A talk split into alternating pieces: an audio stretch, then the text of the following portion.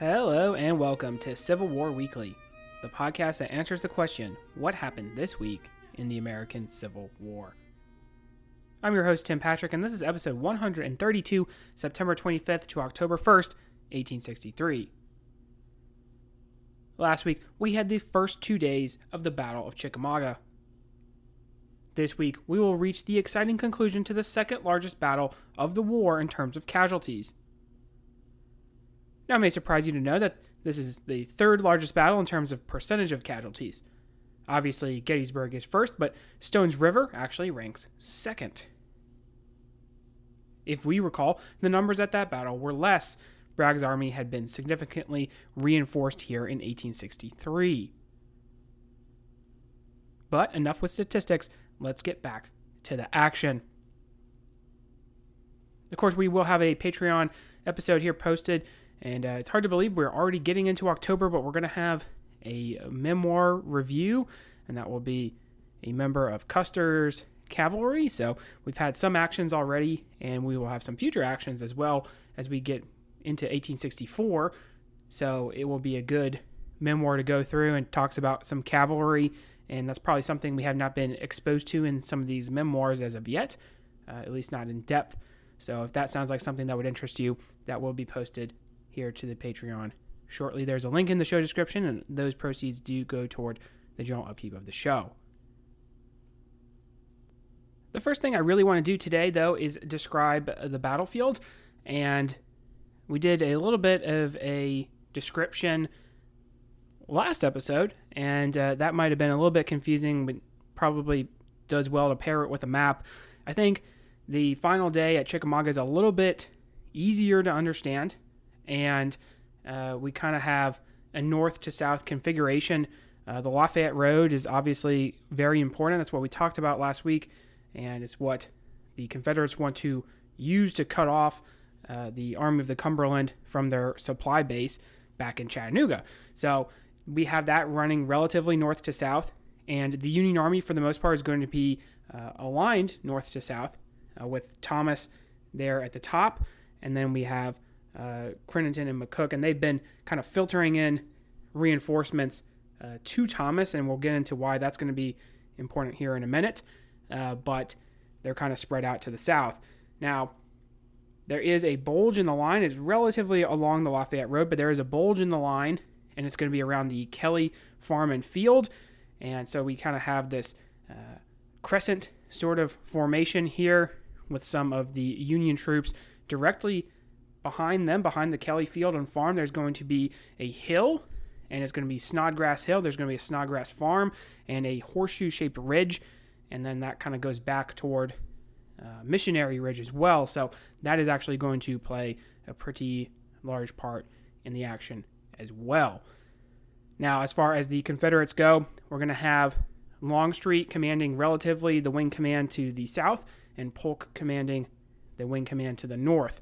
Uh, so we have it kind of divided up that way. Forrest and his cavalry will be to the north as well, and they will be putting some pressure on uh, their two McDonald farms. And that's actually, if you go to Chickamauga today, that's where the modern day visitor center is, relatively. Uh, so they will be putting pressure uh, up there. So it gives us a pretty good idea of the battlefield, and obviously, uh, we have some of the same landmarks as we did the day before, so keep those in mind as well. As things drew to a close on the 19th, both commanders would decide what to do on the 20th. Rosecrans was confident enough to receive an attack from the enemy. At Stone's River, Bragg had withdrawn after a stalemate, so it was likely maybe he would perform in the same manner. As he called most of his division commanders to his headquarters at the Widow Glenn House, there was the potential for a problem. In one of the rare instances of the war, the Confederates would hold a numerical advantage. Sheridan, amongst others, would be dissatisfied. As McCook sang a popular tune for the officers and Thomas slept, the Army of the Cumberland would resolve to stand. Thomas would command the left with McCook the right and Crittenden in reserve. Preparations were well underway for a potential enemy offensive action. Bragg would wish to continue the assault on the next day rather than retreat. he would reorganize his army into two wings, one commanded by Polk and the other by Longstreet, who would finally arrive on the battlefield. This may not have been the wisest call given his men were already engaged with the enemy.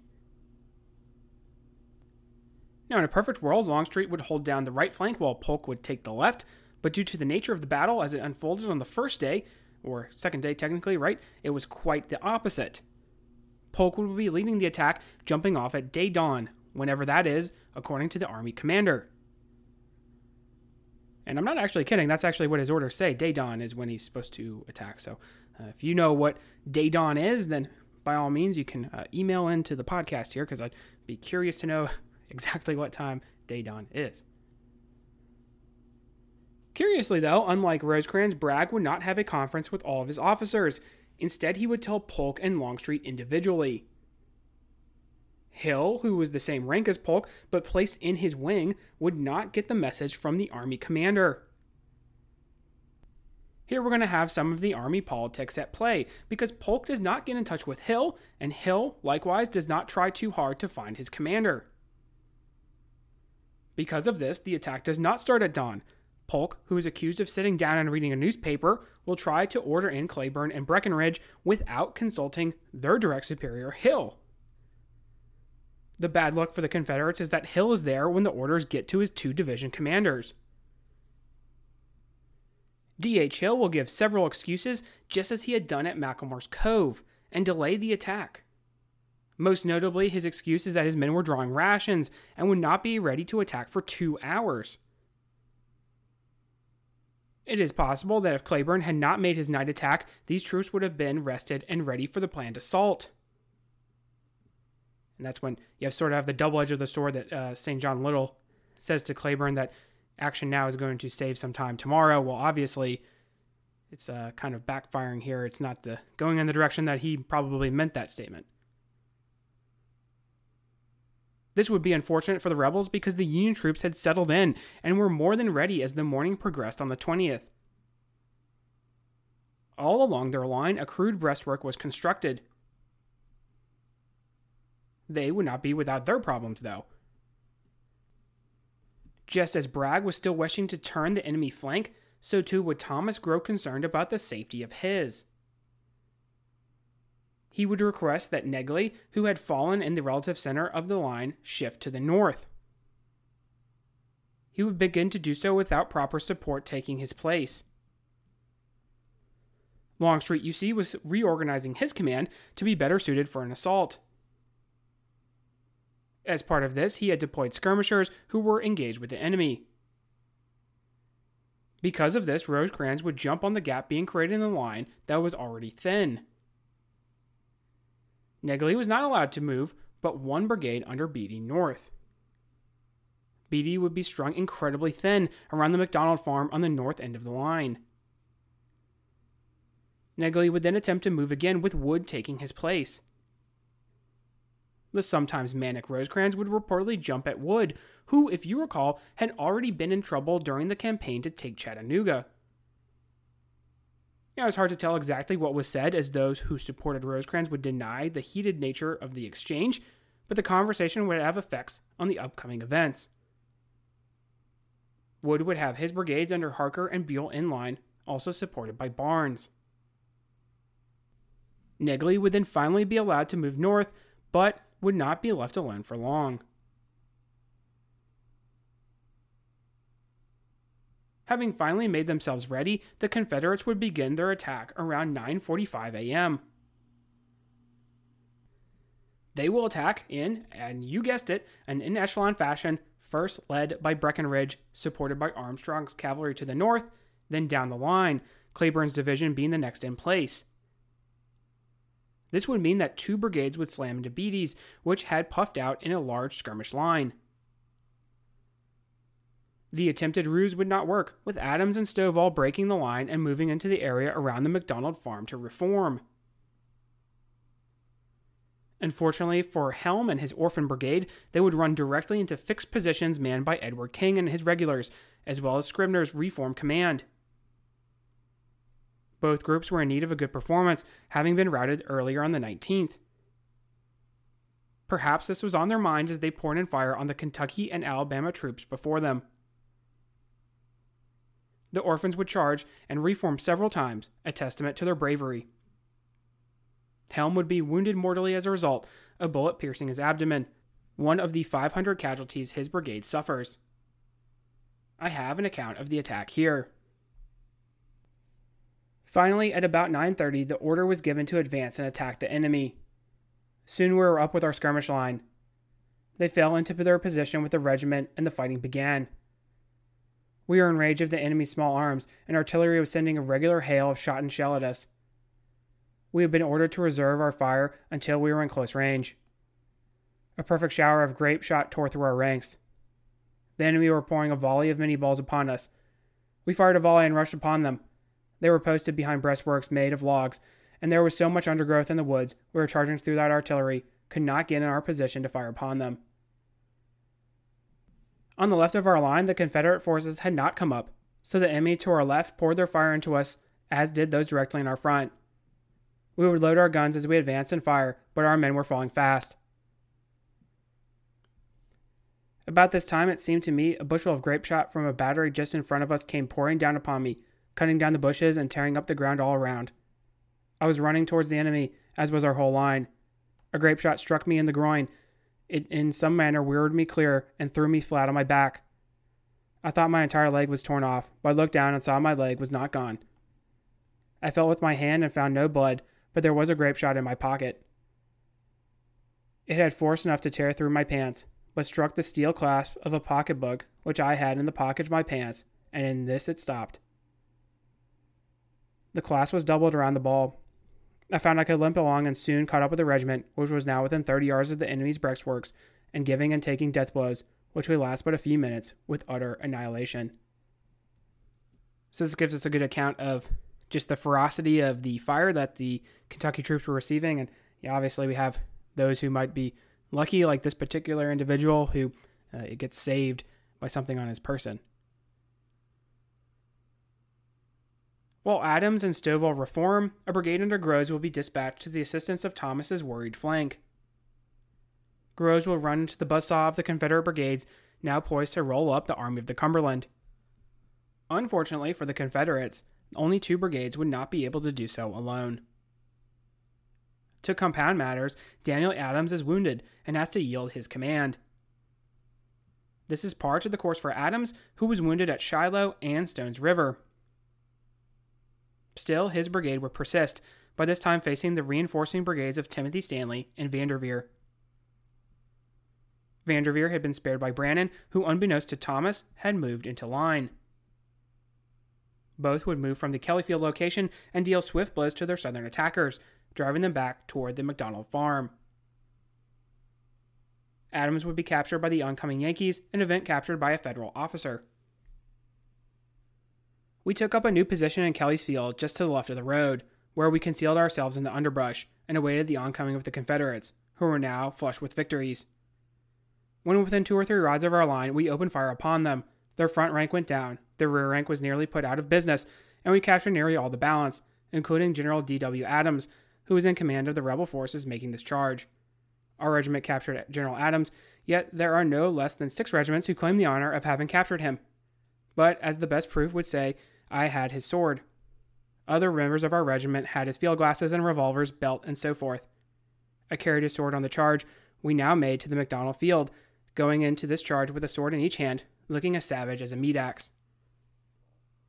This is also interesting because there are several accounts, not just at Chickamauga, but other battles during the war where regiments are going to dispute whether so and so was first or so and so did this. Uh, so we have some firsthand accounting of that. And then we also have a pretty, uh, seem to be cut and dry example uh, of proof that it was, in fact, and I believe this would be Captain Hicks of the 11th Michigan who claims this honor. Breckinridge would look in vain for reinforcements, calling on Walker's already battered corps. In the meantime, Negley would not be allowed to complete his northern movement, instead, being called upon to form a new defensive line on high ground near Snodgrass Farm, so we can bookmark that for now. Cleburne, meanwhile, is going to delay his attack, which in part allowed for a little more shuffling along the line. In terms of success, his would be far less promising than Breckinridge's division. His three brigades would advance in line in the vicinity of Kelly Field, first led by Lucius Polk. Polk would try to connect with the southern end of the attack by Breckinridge. His brigade would be stymied by the same breastworks. Those who wrote about the battle mentioned how the Federal artillery cut swaths through the attacking butternuts. Rebel artillery, meanwhile, was not in a good position to support any attacks, which was a common theme. Polk would try to hold on, his men finding cover where they could. His lone brigade would have guns trained on him from three or four of the enemy brigades, including that of Hazen. Sam Wood, meanwhile, would veer his brigade further south, creating a gap. He would lose cohesion, his regiments attacking pell mell. Deshler, who had been on the southern edge, would move north to try to plug the opening. This was all well and good because A.P. Stewart had been sort of wedged into line and had his brigades in front of the Texans. Stewart, for his part, would begin his attack as well. Thomas's line was not really even in this location, there being a possibility to flank the northern bulge commanded by Turchin. This would be easier said than done, however, with the rebels getting enfiladed. Wood's men would suffer as a result. Stewart's brigades under Bate and Brown, who had been heavily engaged in the previous day, would fare no better to the south, trying to attack along with Deshler's Texans. There had been a little success in breaking the Federal line by Stewart's brigade, but this was quickly mopped up. Cleburne would try to get his last brigade to hold its ground for as long as possible, with deadly effects. Deshler would be hit with a 3 inch shell, the projectile passing through his chest, killing him instantly. Now, it may surprise you to know that while these attacks were listed as being quite fierce, they were fended off with relative ease. Remember that Groves and his brigade was shifted away to deal with Adams and Stovall to the north, which gives you an idea that they were not needed. In the meantime, D.H. Hill would attempt to see the same success on the left flank of the Army of the Cumberland. Oddly enough, in a day where supporting attacks were lacking, D.H. Hill would have an argument with Walker when he suggested it. Polk would be non existent, just as Buckner was, but Hill would get his way and have the reserve corps. Walker's division, now joined by the last brigade under States Rights Gist, would attack over the same ground as Breckinridge. Claudius Wilson and Matthew Ector had been roughly dealt with. Gist and his men were fresh, but they would attack over relatively the same ground that the Orphan Brigade moved over, and likewise would suffer. Peyton Colquitt, who had taken command of the brigade when Gist was elevated to division lead, was killed in the process. Liddell and his division moving to the north would also be repulsed, but not before Govan and his Arkansas regiments found themselves in the rear where Stovall and Adams had been. The small brigade, who had already been used up the previous day, would not be able to drive home the advantage. Things were not looking good for Bragg and his Army of Tennessee. A general assault was called for, but even then, it was looking like Rosecrans had a strong enough line. Something had to change if it was to be successful. So, just to recap, we have these actions to the northern end of the line, and uh, that part is holding. Thomas is going to be constantly asking for reinforcements, though, so it's going to be weakening other spots of the line, and we're going to get then to that very shortly. However, we do have some opportunity here as you're maybe looking at a map or just listening to the narrative here. There were some Confederate units that were able to swing around, you know, cross the Lafayette Road and swing around, and they actually got into a position where they could have been moving down the line. And uh, we know from other battles during the war, this is constantly an objective and constantly something that Civil War generals want to do, but they just weren't supported effectively. And likewise, all these attacks along the front, they're not being conducted in the same time or the same manner. So we had Cleburne kind of pause. You know, he doesn't move up. That kind of leaves Helm to take fire from all the guns that the Union Army can muster in that particular area. Uh, so it is not well coordinated, these attacks. And that's why, even though strong position, so maybe a coordinated attack would have failed, but that's why they're failing so far. Despite there being general success so far for the Union, something would change and it would happen at exactly the wrong time. Thomas had been begging for reinforcements all day, and as we know, there was a piecemeal attempt to satisfy him. Thomas Wood's division, supported by an additional brigade commanded by Sidney Barnes, was ordered around this time to close up on Reynolds. The problem with that was that John Brannan's division sat between Woods and Reynolds. Brannan had been ordered to move out of line where it was not supposed he was in the first place, but he did not go. Wood could have sought for an explanation from headquarters, but he did not. If you recall, Wood had received some type of reprimand from Rosecrans, and he had been rebuked by Crittenden during the push on Chattanooga. Neither of those two officers were near him, so he showed the orders to Alexander McCook. McCook would agree with the conclusion. Wood would move out of line behind Brannan and then form in the rear of Reynolds. See, verbiage is always very important, so forming up when there is no weight that you can slide down, there's a unit in the way, so you have to form up on Reynolds, so he's going to move to Reynolds' rear. Jefferson C. Davis would move into line in the position Wood occupied around the Brotherton field. His brigades would start to move out. George Buell would grow concerned as his comrades move away to the north. His 100th Illinois had moved into the Brotherton field to skirmish with the enemy. What they found was greatly concerning. James Longstreet had ignored Bragg's request to attack right away. He had carefully formed his men into several lines for a powerful thrust. Bushrod Johnson would be in the lead, followed by Hood's division, commanded by Law, with the two brigades from McLaws trailing, a total of eight. It would be noted the line in which Wood was occupying was not the best. It was at the bottom of a rise, meaning an enemy attack would be right on the defenders before they could respond, perhaps getting off a volley at best. Regardless, Johnson would advance in the exact moment the switch was happening. The 100th Illinois would be overwhelmed quickly. While McNair's attack closer to Poe Field would run into a buzzsaw in the form of Brannan's brigade, Cyrus Suggs, commanding Gregg's brigade, in his absence, and Fulton would exploit the large opening in the line. Having penetrated, Suggs would then turn on the position of Connell, who would briefly hold before retiring. Davis and his regiments would try to stand, but they would also be overwhelmed quickly. If you remember, his men had also been engaged the previous day, and his command was already fairly small. Samuel Beatty, as well, would be brushed aside. Brannan would realize his flank was completely compromised and attempt to meet this threat with Croxton's command. Croxton would refuse his flank to meet Rock Benning's oncoming Georgians. The two lines would exchange fire, but Croxton would be wounded in the exchange. His replacement would send two regiments charging at the Peach Staters, who would collapse, having suffered at the hands of Wilder the previous day. Benning would be as exasperated as Van Cleve had been on the previous day as a result.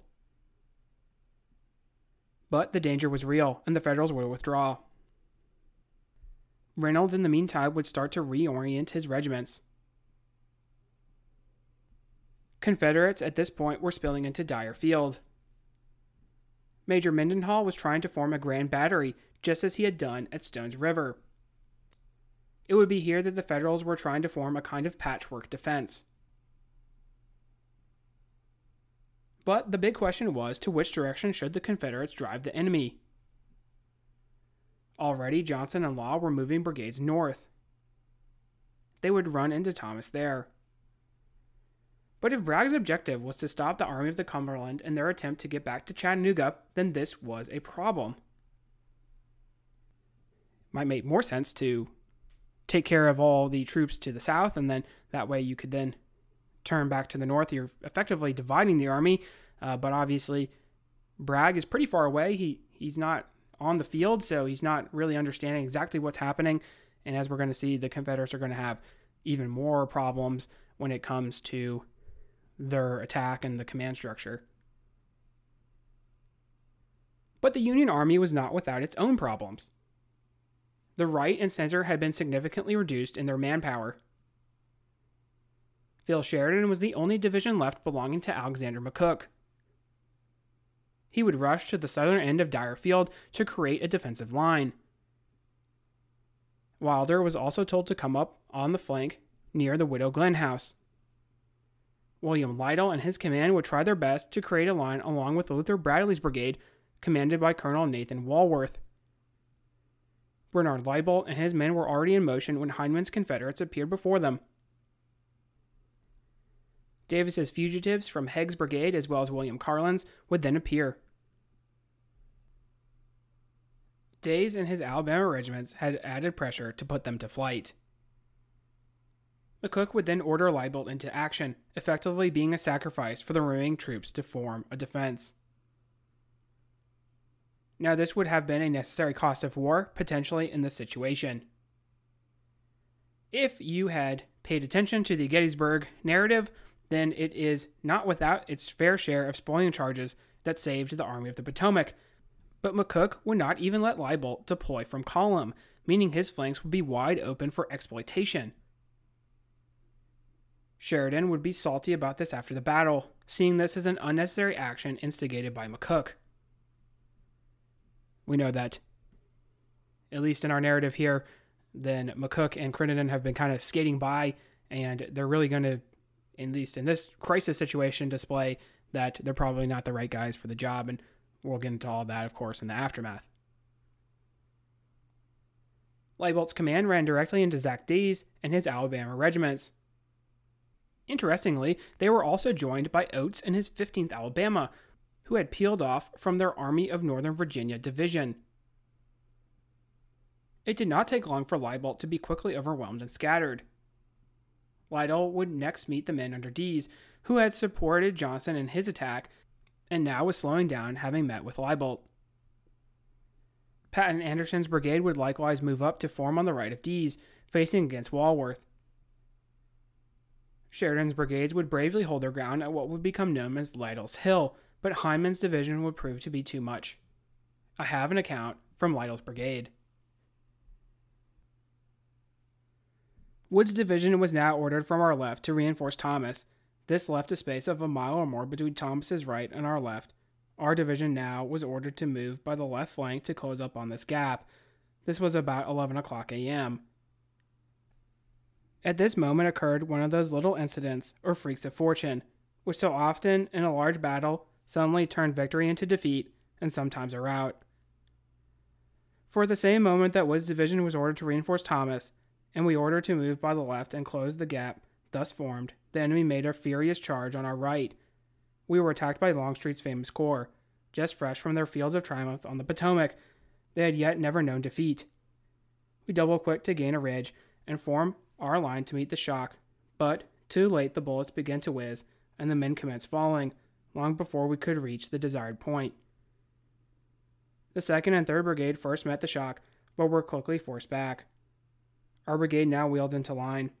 As we advanced up the hill, we met the 2nd Brigade coming back in confusion. General Sheridan spoke cheerfully, telling us to keep cool and we would surely check them, but I'm almost ashamed to own that I thought far different for the 2nd Brigade was the best and largest in our division, composed entirely of old troops which had fought at Pea Ridge, Perryville, and Stones River, and till then had never been repulsed. The Rebs were flushed with success. We gained the crest of the hill and laid down. On come the Rebs, yelling like demons. Received them coolly, and our fire soon checked them in front. But soon a more serious difficulty arose. They were flanking us, and we had nothing to oppose them. Slowly, we fell back to the front of the hill, and then rallied and charged up the hill. But were again flanked and forced by the sheer power of numbers to fall back. This time they planted their colors on our line in our rear of our regiment. Six times in succession did our regiment rally and charge up the hill, and was as often compelled to fall back by their flanking us. Oh, if we had but a single division to protect our flanks, we could have held them. We find no trouble in forcing them back in our front. When we were rallying the sixth time, Old Rosie, McCook, and Sheridan rode up in our rear, and Rosecrans said, Charge them once more for Old Rosie boys. But it was no use. We had done all that we could without support. And now they began to get their artillery in position on the hill, and grape and canister began to fly thick about us. But this was not our greatest danger. They pushed a strong column of troops forward on our left, and had completely cut Davis and our division from the rest of the army, there was no course left but to retreat or be taken prisoner.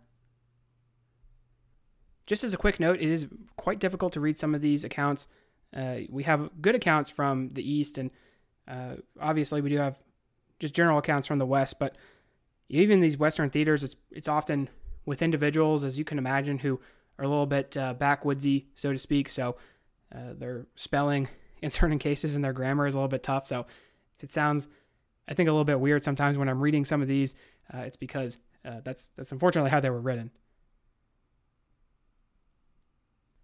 During this mad struggle, Lytle was wounded once and then hit in the head, the ball passing through his teeth and out his neck. I have an account from Lytle's staff officer. The line was in front of us as we sat on our horses, but it was thin and losing men momentarily, giving our commander increasing anxiety. Sent one of his staff to urge the colonel of a regiment still at the front of the slight rise to bring up his men. He directed another to bring up a section of the battery and place it by hand in the line. This was done, diminishing the fire at once in our front, which had been bad enough, the men only being held in their alignment by the presence of General Lytle. For if he could stay, they were ashamed to retreat. I have heard that a moment before the fire opened on the men who first formed in the line on the ridge, he had said, Men, we must make a stand right here. We can die but once. Let us die right here. It would seem as if it was true, and that I did not hear it, that he felt someone had blundered, and it was their duty to hold on. Every man must have felt, as I did, that we were fighting desperate odds. And yet those men stayed as if every man had grasped the meaning of their general. The fire reopened, and looking at one of us, he said, For God's sake, bring up another regiment. I thought he was looking at Lieutenant Bull, but Bull must not have heard him, and he looked at me near him. He had just a moment before said to me, as he leaned towards me, Pirtle, I am hit. Are you hit hard, General? My heart was in my mouth, and I was hardly able to speak. In the spine, I have to leave here. You stay and see what all goes on. I answered, I will. Then came his call for another regiment. As I have said, I looked at the general and, saluting with my sword, galloped down the hill, where Colonel Silas Miller of the 36th Illinois was trying very hard, while on foot, to rally his men in order to lead them up the slope to reinforce the line. Doing all I could to help Colonel Miller, I held my horse's bridle in my left hand, urging the soldiers forward by all arguments at my disposal. Amid the increasing confusion, time shells exploding almost simultaneously by my horse's side, making him frantic, perhaps wounding him, because he reared and broke loose from me and galloped out of sight in the melee. Just at this instant, I saw the big sore horse the general had been seating on rush riderless down the slope, and I knew the general had fallen from him and was dead. I started towards the spot where I had left him, making my ascent in that direction, but the men gave way in a crowd and carried me along with them so I knew my commander was gone. Mortally wounded, the poet general would be left on the battlefield per his wishes. Patton and Anderson knew Lytle before the war and would place a guard over his body. In the meantime, Sheridan would have to see his men retreat and attempt to reform. Deas and Anderson would suffer heavily during their attacks, which meant a lack of pursuit. Manigault, the last of Hindman's command, would appear on the left just in time to be hit by Wilder and his Spencers, who would tear up his Alabama brigade. Preston's division had not advanced in this sector, but Robert Trigg at least had his brigade in place to dissuade the Lightning Brigade from finishing off Manigault. Wilder would then wish to potentially tack up the axis of the rebel assault. He may well have, at the very minimum, caused havoc in the southern ranks, but Charles Dana was there and see to it that this would not happen. Now, we've heard of Charles Dana before, and he was a bit of a dramatic. At this point, McCook and Rosecrans had left the field. McCook had actually drawn a pistol on a civilian, demanding he take him safely away from Confederate lines, which should tell you where his headspace was. Dana reported to Wilder that he thought the commander dead and wished for an escort off the battlefield. Dana had no authority to make an order, and Wilder could have ignored it, but his crack brigade would ride off the field, leaving Thomas still fighting. It is interesting some officers did not have a high opinion of Dana before, and most would realize to be what he was a spy for the Lincoln administration. The irony I don't think is lost that the only unit who would be realistically able to turn the tide on the 20th was derailed in their mission by this individual. Further north, the situation was becoming confusing. John Bell Hood had been given tactical command of the Confederate attack in the center. Longstreet would remain at the Brotherton farm, but crucially, he did not name a successor to Hood, which is going to lead to problems here shortly. Longstreet, I have seen it surmised, was not expecting success so soon, but seeing that he had it, effectively thought his part of the day was over. While Longstreet is given some credit for putting together his attack formation, stacked to better utilize the terrain, his performance on the day is generally lacking. There's plenty of evidence to suggest that instead of tactically forming up this line for the assault, Longstreet actually did it out of necessity. He wasn't going to be able to attack in long lines, and he would have done so if he had that kind of terrain, but obviously the wooded areas was not going to allow that. So he kind of stumbles upon having this uh, attack that could have increased weight. Johnson's command would push on to the northern part of the Dyer farm, where John Mendenhall created his grand battery. McNair's men, who at this point were without Evander McNair, that officer being wounded, Fulton's Tennessee regiments and Suggs, with his mixed regiments, were reformed. In addition, Law's command, now commanded by William Perry, after James Sheffield's wounding, were ready to renew the offensive. Mendenhall's line was solid, although it lacked significant infantry support. The 13th Michigan and 26th Ohio would gather as many men as they could and stand with the batteries. The artillery was resolved to try to cut down as many rebs as they could before withdrawing. Once Suggs was able to turn their flank, however, that prospect went from slim to none. Many of the batteries would fire double canister in a last act of defiance. Some 18 guns were captured, and many of those making the stand were no longer able to be formed once the battle was over, due to loss in men and material. Now the assault grounded to a temporary halt. Jerome Robertson and the Texas Brigade tracked north up the Lafayette Road. The remaining Confederates were resolved to try to support them. Longstreet was called for additional help from Bragg.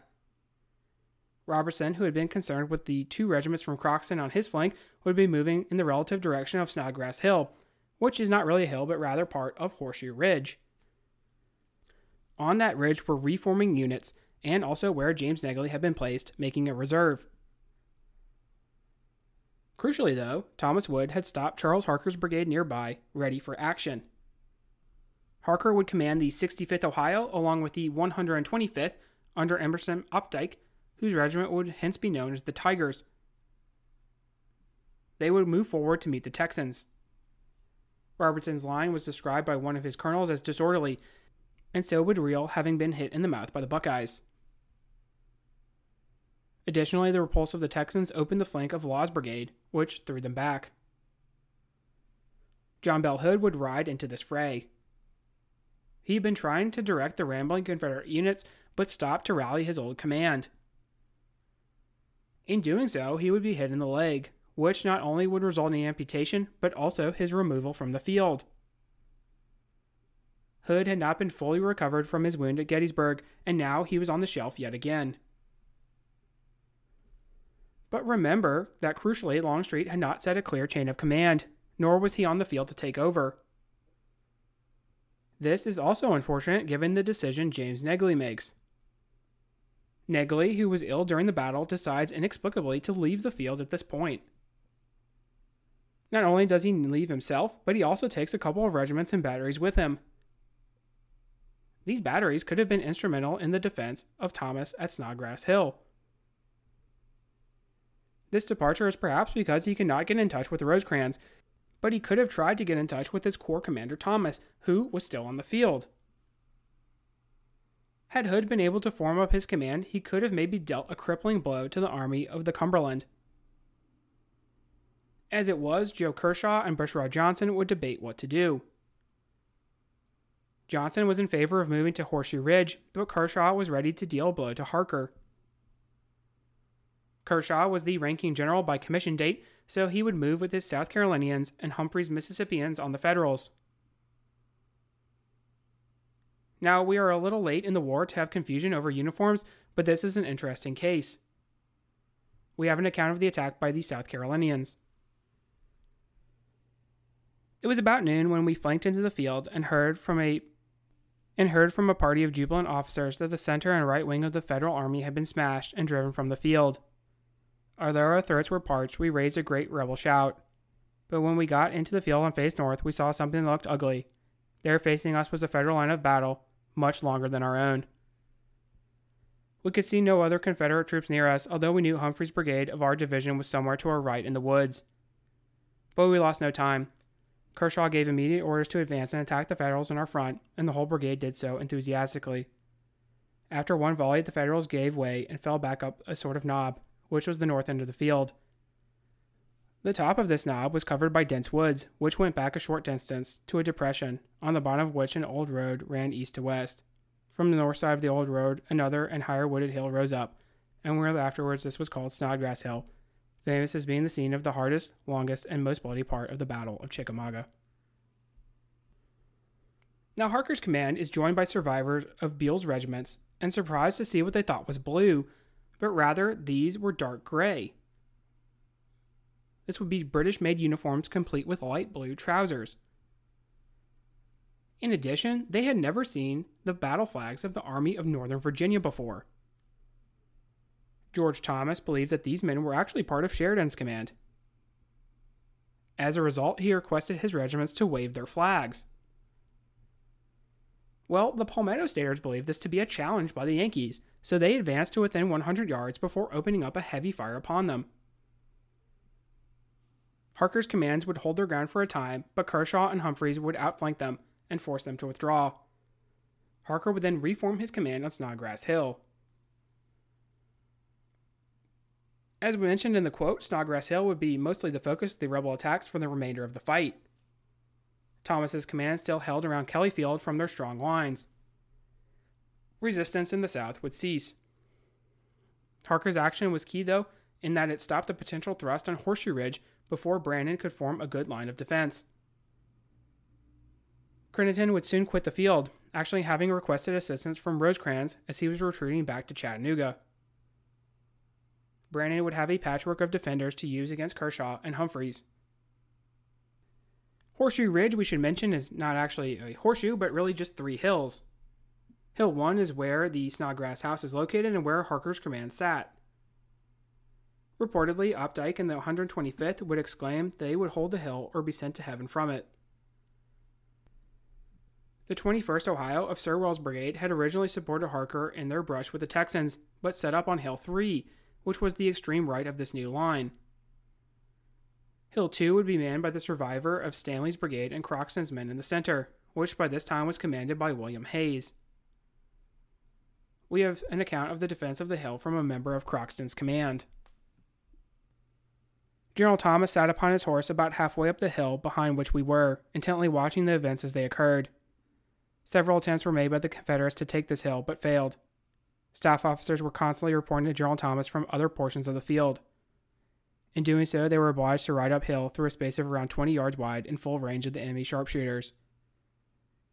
We knew they were there because we heard the music of the little missiles as they passed harmlessly by. General Thomas, as he seemed to know about their presence, as he bore a charmed life, as he just kept out of the range. But these staff officers, as they rode up to him, had to pass over the ground covered by them. Many a blanched face did I see cross this dangerous ground. After several attempts of the Rebs to take this hill, it seems they had determined to have it, for they came again with an increased force and apparently were on the verge of success. Our artillery support gave way and came scampering down our, our side of the hill. General Thomas had not ceased his vigilance. He saw it all, and in a moment he drew his sword, rose in his stirrups, and rode amongst his men, shouting to them to go back, go back, this hill must be held at all hazards riding on up to the top with his sword flashing in the light and his face expressive of determination, his words acted like magic. The men turned again to the front and with shouts regained their positions.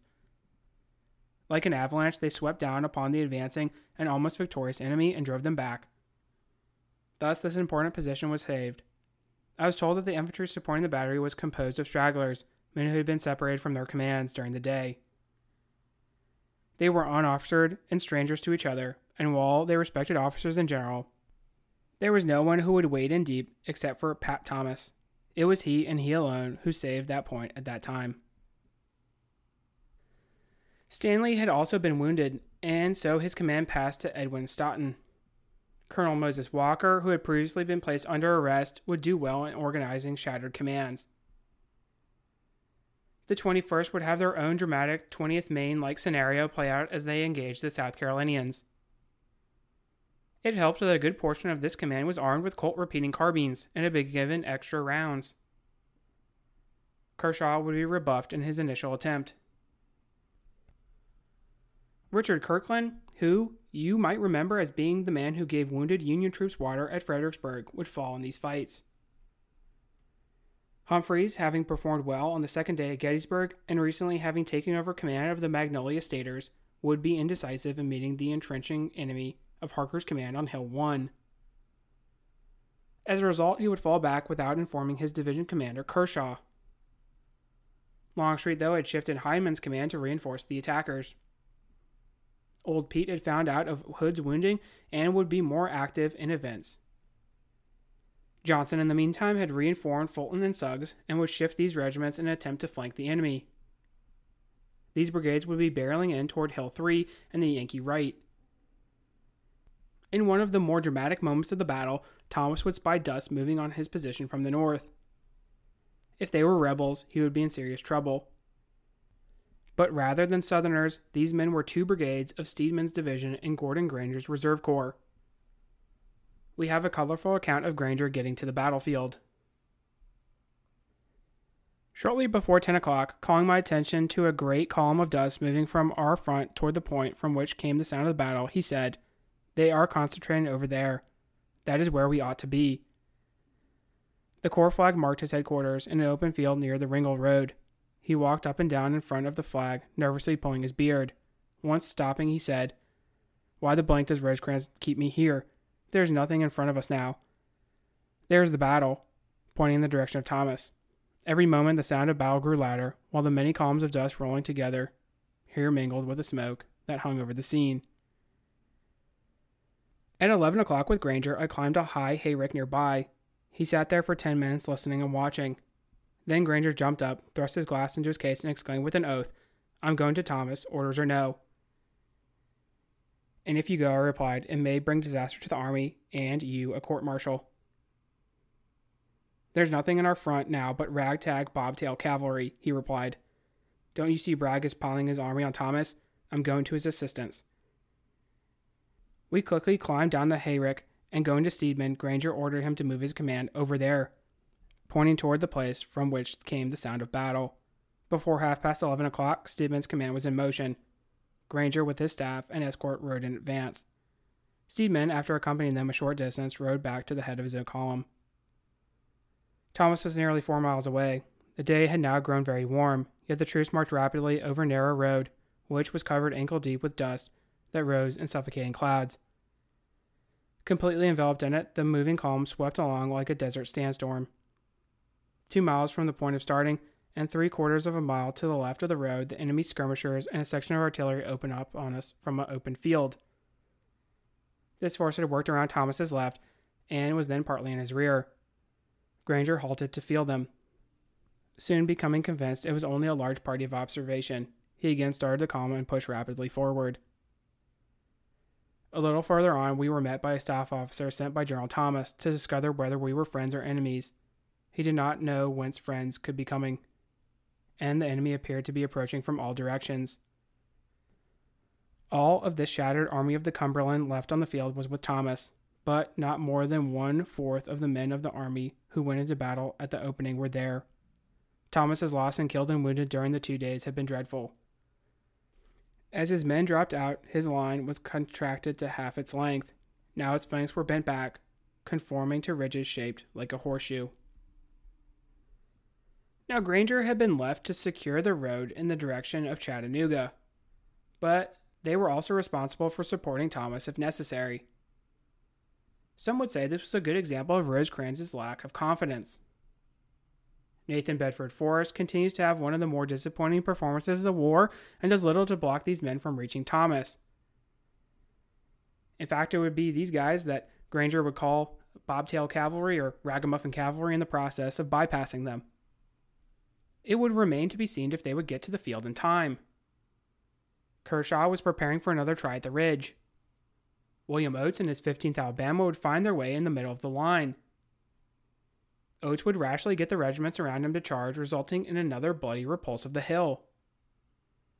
Again, the 2nd South Carolina, who had charged at the Rose Farm at Gettysburg, would be locked in their struggle with the 21st Ohio.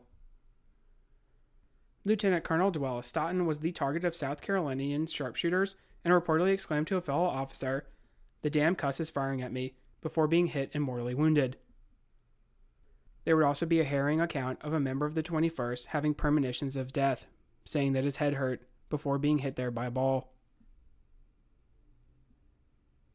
In the command of a major, the 21st would repel the most recent attempt, but another, more powerful blow lay on the horizon. Johnson's two attacking brigades would be joined by Patton Anderson of Hindman's division. Since Hindman had been wounded in the neck, his command would be turned over. Anderson's Mississippi regiments would be geared for an attempt on the 21st, an entire brigade's weight. Additionally, Fulton and Suggs would have their brigades extending the rebel line. It was here that Steedman's untried but fresh troops would be plugged. Their spoiling attack would break the Confederate momentum. Johnson's troops, though, would have been engaged in many places on the field, and so they were quite fatigued at this point. We have an account from Whitaker's brigade as they come onto the field. It was a trying time for our regiment when the line in front fell back over it, but it stood nobly. After a short time of quiet, firing commenced again on our right. It was tremendous, almost deafening. The roar of musketry was incessant, and at intervals of two or three seconds, it was increased by the roar of cannon. The conflict here was terrific, first one side driving, then the other. At last, the rebels began to get the advantage and slowly drove our men back. As the line on our right gave way, they began to come on us, and at last, came on with us full force. Our regiment was lying rather too far back on the crest of the hill, I think, so that we could not see them till they were pretty near on to us. The first onset was so impetuous, and our line on our right falling back enabled them to come in on our right and pour in an enfilading fire, so that our regiment gave way a little, and the right had to swing around to meet the enfilading fire. We stood here for some time when the rebels came on with such a force that we were obliged to retire. We fell back slowly, to a sort of hollow which ran up and down the hill. The 22nd Michigan was on our left, more toward the top of the hill. Here we stopped, and from which we made charge after charge, but were driven back to it each time by superior numbers. The question was now anxiously asked by everyone why don't we get reinforcements? The 89th and 21st Ohio and 22nd Michigan seemed to have been forgotten and left without support or assistance, and I don't suppose our whole force amounted to 500 men. In our regiment, our men were nearly half killed or wounded, and our ammunition nearly gone, and some of the companies entirely gone, and they were taking the cartridges out of the boxes of the killed and wounded. It was a fearful place. The musketry fire was terrible. We were exposed to very little cannonading. In our last charge, they fired one round of grape at us. Those who had been in several heavy fights say they never saw the musketry so heavy as it was here. We had now been in the fight some three hours. Our men were becoming discouraged and disheartened, and night or reinforcements were more than anxiously looked for and prayed for. The more so, it was pretty generally thought that we were surrounded. The 22nd Michigan would charge around the 21st Ohio and smash into Anderson's flank, extinguishing his attack as well. While the Buckeyes and Wolverines tend to be rivals, the Ohio men must have been glad to see their Michigan counterparts. A member of the 22nd would write that by the time they rolled past, the Ohio Regiment was just a thin line of men. For their efforts, however, the 22nd would suffer heavy casualties as their charge had exposed their right flank to Johnson's Confederates. Steedman's attack would be dissuaded from further pushes by Confederate artillery. Tired though they were, the infantry also reformed. In a short amount of time, the Union Reserve brigades had lost some 600 men. General Steedman was key in studying his troops. When asked if he had any last words, he reportedly responded to make sure they spell my name right. he would need to organize his men into a good defense, especially when faced with additional rebels on the way. Kershaw would try his third and final attempt at the ridge, this meeting the same fate as the others. Vanderveer's brigade had arrived and replaced some of the embattled regiments on the front from Croxton's brigade. The 7th South Carolina would gain some ground, actually reaching the enemy breastworks, but with no support, be forced to retire. Its color bearer would launch the colors back down the hill toward the rebel comrades so they did not fall into enemy hands. Once again, the rebels were victims of not being able to support their attacks. A case in point example is that Johnson would renew his attack without Kershaw. This time, he had the additional help from Zach Deas and Manigault from Hindman's command. McNair's brigade had reformed, and he would see about flanking the Federal line. The 96th Illinois and 121st Ohio would perform especially well in spoiling attacks that would shut the door on the newest attempt. The terrain was not conducive to their flanking move, and so Johnson's rebels would once again withdraw. While these attacks floundered on the hills stained with blood, Longstreet would confer with Bragg, who was generally negative about the battle. While McCook and Crittenden had been broken, they were allowed to escape back toward Chattanooga, which had ruined Bragg's grand plan. Thomas and his corps still held Horseshoe Ridge and Snodgrass Hill, and they had been reinforced. In addition, his salient still stood where it had roughly dealt Cleburne and Breckinridge heavy casualties from earlier in the day. It is curious Longstreet or Bragg did not exploit the enemy lines, because if you look at a map, there certainly was one. This is more than likely because the wooded terrain did not allow them to see such an opening. On the flip side, for the Union, there were no more troops to come. James Garfield had sent word to Rosecrans that if the rest of the army was to return to support their comrades still fighting, it might still be possible to win. We know that James Garfield was heavily into politics, so this could have been the kind of dispatch that he wrote in order to be publicized to assist in his future political career. But the sentiment was still there. Had there been any kind of troops, like, say, Negley had stayed in place, or any kind of reorganization, then things might have been pretty different. Rosecrans, though, would order a move back toward Chattanooga, with any Federals that were already on their way to continue in their direction. George Thomas would realize that he would not be able to hold on. Granger and his reserve corps had brought some much needed ammunition, but even this was running low. Preparations would be made to retreat in an orderliest fashion as possible. While this was still being contemplated, Buckner's remaining division under Preston arrived to make its attempt at Snodgrass Hill. Archibald Gracie and John H. Kelly would lead their mostly untested conscriptions against the Federal lines. I have an account of Kelly's attack.